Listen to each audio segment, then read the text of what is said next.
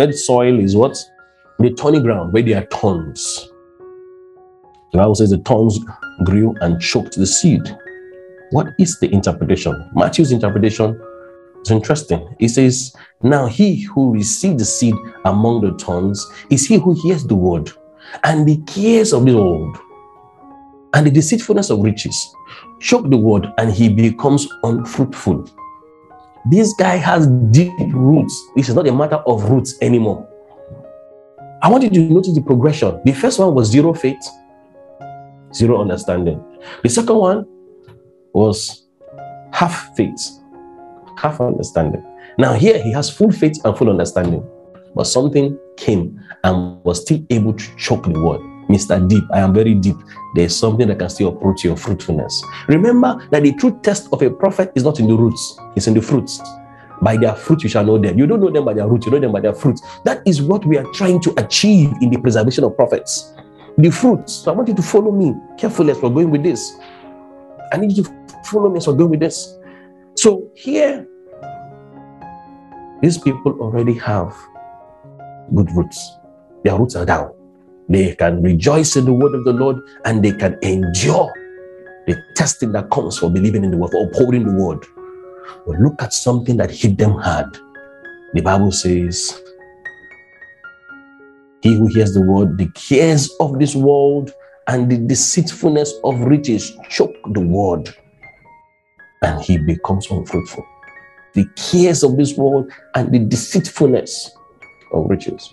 This is actually at the second curve. There is a curve of progression. When Joseph began his journey, he was in his father's house, he was enjoying the life of a prince of Israel.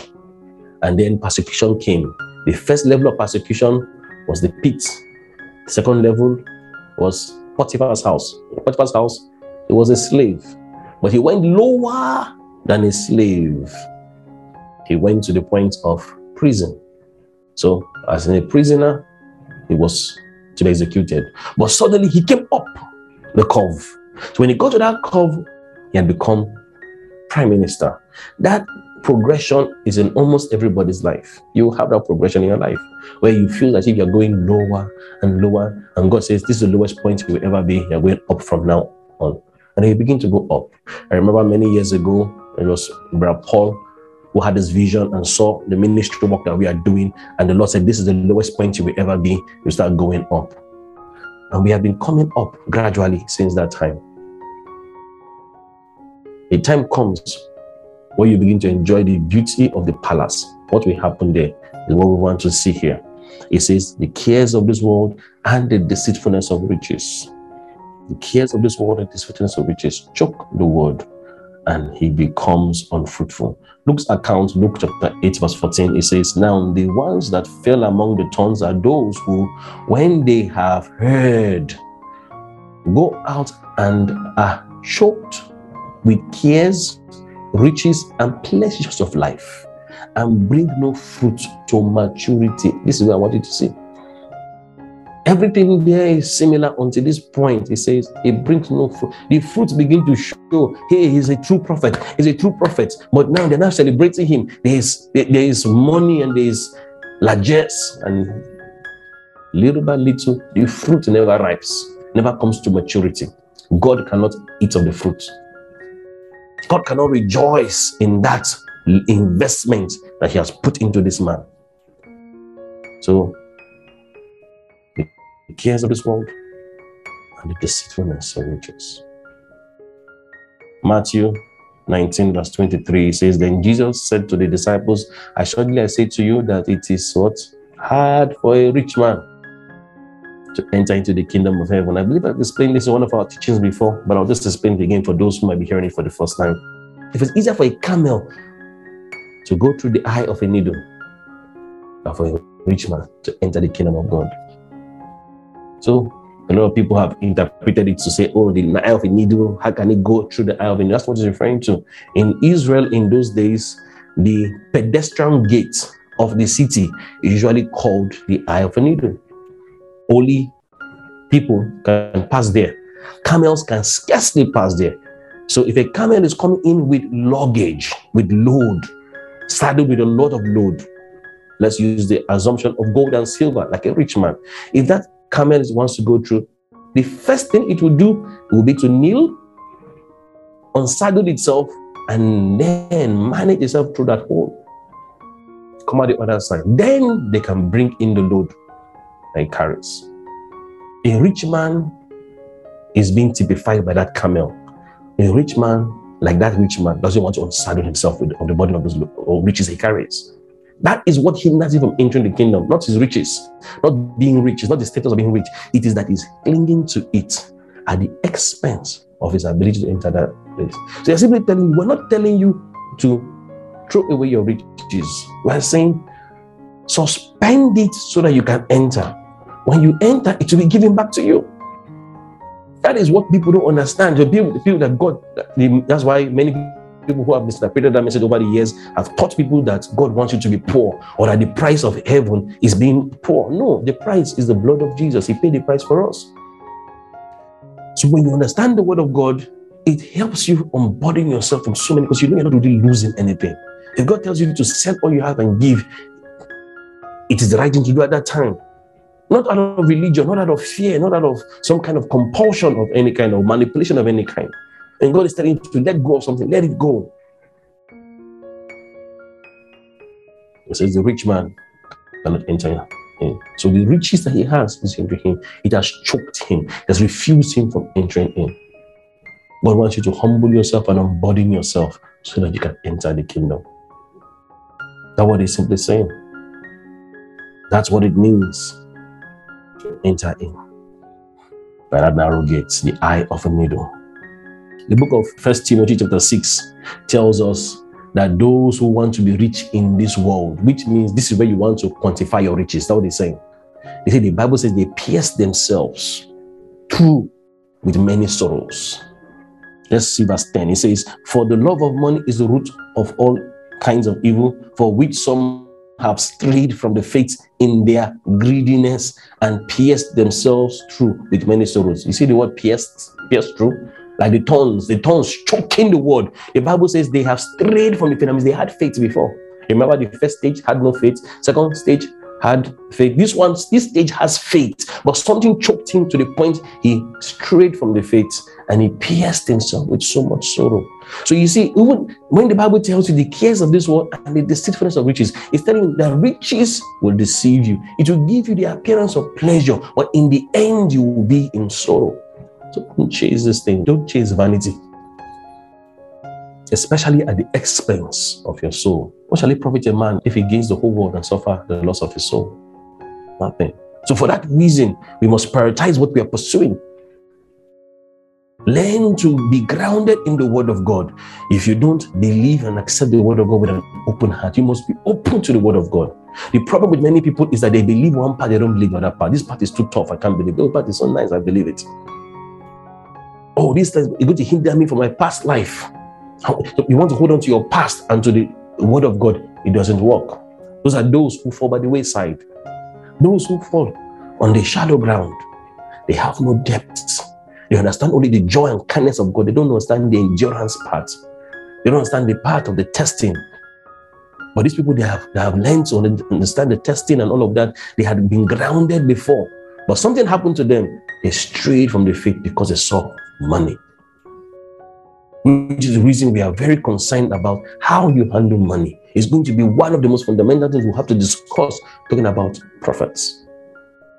The ministry of prophet is delicate because by the time you begin to share word of knowledge and word of wisdom and begin to prophesy and you begin to wow and dazzle people, you can easily transition into a divinator, into a sorcerer, and begin to collect money for your gift. So he says this thing will pierce their heart. Those who desire to be rich fall into temptation and a snare and into many foolish and harmful lusts which drown men in destruction and perdition. Let's see another scripture again here, Luke chapter 21, verse 34. Say, but take heed to yourselves, lest your hearts be weighed down with carousing, drunkenness, and cares of this life, and that day come upon you unexpectedly. For it will come as a what snare. Look at that word snare. Those who have the deceitfulness of riches, they always say it will be like a snare, as in First Timothy chapter 6. Here, talking about the cares of this world, it says it shall come like a snare. And all those who dwell on the face of the earth the cares of this world. This has to do with your need. Oh, how do I pay my school fees? How do I pay my house rent? How do I pay for this important bill? All those cares. Be careful that they don't choke the word of God. That's the reason I remember, I think it was the book of Proverbs. I think I have that scripture here. Yes, Proverbs chapter 30, verse 7 to 9. It says, Two things I request of you, deprive me not before I die. Remove falsehood and lies from me. Give me neither what poverty, the cares of this world, nor riches, that's the deceitfulness of riches. Feed me with the food allotted to me. He's not asking for just the one allotted to me, my own heritage, no ambition. Say, lest I be full and deny you, and say, Who is the Lord? Or lest I be poor and steal and profane the name of my God. This was the word of a king. So before you think that, oh, it's a poor man writing, say, don't make me me. No, it's not telling you about poverty, it's talking about contentment. Help me to be content. Let me know how a logical My eyes is, is looking for what is not lost. Wanting to have everything. Don't let me suffer poverty, depression. I'm so hungry and that I may not compromise. It says that the rod of the wicked shall not fall upon the lot of the righteous. Least the righteous put forth his hand into iniquity. There's a reason for that kind of a prayer because he knows that pressure can make a wise man mad. So we're praying and say, Lord, preserve us from the two extremes. Don't let poverty pressurize us. Don't let riches puff us up.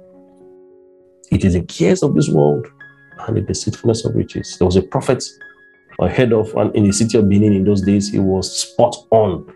His prophetic word was great. Everybody wanted him. Come and minister for me. Come and prophesy for me. When the guy was from a poor family, his wife was not doing anything, he was not doing anything, and he was always prophesying, and nobody was giving him anything. A time came when he began to prophesy. Say, There's somebody here, you have five million, come and so. He was just doing that. But his conscience was judging. He knew what he was doing was wrong. So he took enough money, helped his wife to set up a business and said, Okay, take this shop. You'll be managing the business for us so that I can preach it without any temptation to lie in the name of the Lord. Repented, but because the foundation upon which that money came was from deceit, the business crumbled. So he was back to square one and began to prophet lie again. No, the Lord was testing him. He did not know. Okay, you see, you have repented. Let me see if you're under pressure again. Would you depart from that old ways or will you return to it? He returned to it. The Lord never blessed him. The time came, he was going from one meeting from where he had finished prophesying to another meeting where he was going to prophesy, and he had an accident and died. That's how that prophet died. His ministry came to an end. Why? The cares of this world. How do I take care of my family? How do I pay the rent? How do I take care of my children?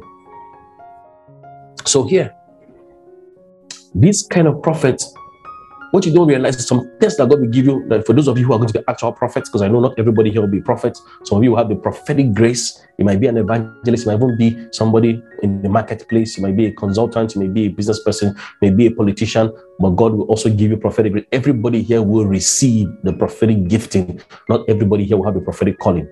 So for those who, who have the prophetic calling, you come into some level of advancement where you can tell how much is in a person's pocket.